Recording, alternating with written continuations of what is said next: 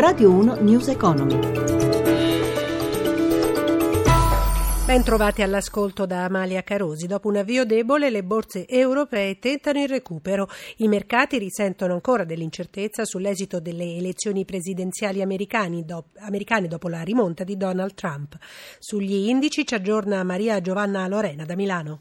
In effetti c'è ancora molta incertezza, i rialzi sono di scarsa entità. Milano più zero virgola ventinove, Parigi più zero virgola cinquanta, Francoforte più zero virgola zero sette per cento ed è in calo Londra meno zero virgola trenta per cento dopo la La decisione, abbiamo sentito poco fa, dell'Alta Corte di Londra sulla necessità di un voto del Parlamento sulla Brexit.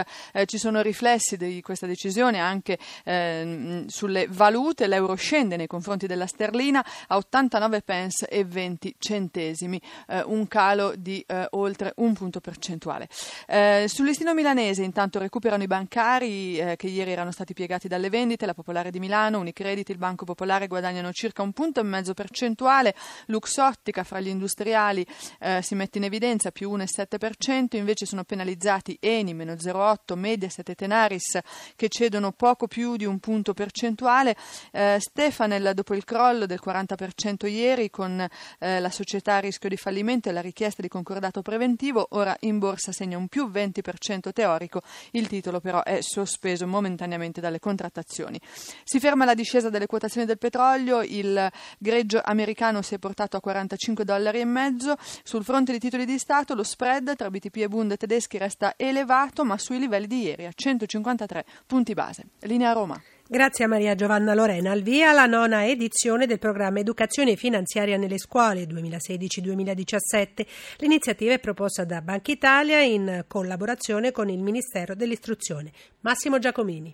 In meno di un decennio gli studenti coinvolti sono passati da seicentotrenta a novantamila, da trentadue classi di scuole primarie e secondarie di primo e secondo grado nell'anno scolastico duemilaotto duemilanove alle oltre duemilaottocento nello scorso anno. Si tratta di un progetto di formazione in materia economica e finanziaria calibrato principalmente sulle classi intermedie di ciascun ciclo scolastico, con Banca Italia impegnata nella preparazione del personale delle scuole. Le materie trattate sono la moneta e gli strumenti di pagamento alternativi al contante, la stabilità dei prezzi e il sistema finanziario. In collaborazione con l'I V A S agli studenti più grandi viene proposto anche l'approfondimento delle tematiche responsabilità civile auto. L'obiettivo è quello di promuovere un programma di sviluppo che assicuri ai giovani non solo le competenze base, ma anche per assumere in futuro scelte consapevoli in campo economico e finanziario, sia come cittadini sia come utenti dei servizi finanziari. Le scuole che intendono aderire al progetto possono rivolgersi agli uffici scolastici regionali e alle filiali della Banca d'Italia. Cresce ancora il mercato dell'auto a ottobre con un aumento delle immatricolazioni poco sotto il dieci per cento. Fiat Chrysler fa meglio della media con un più dodici per cento, ma c'è un rallentamento generale rispetto a settembre. Stefano Marcucci ha intervistato Gianprimo Quagliano del Centro Studi Promotor.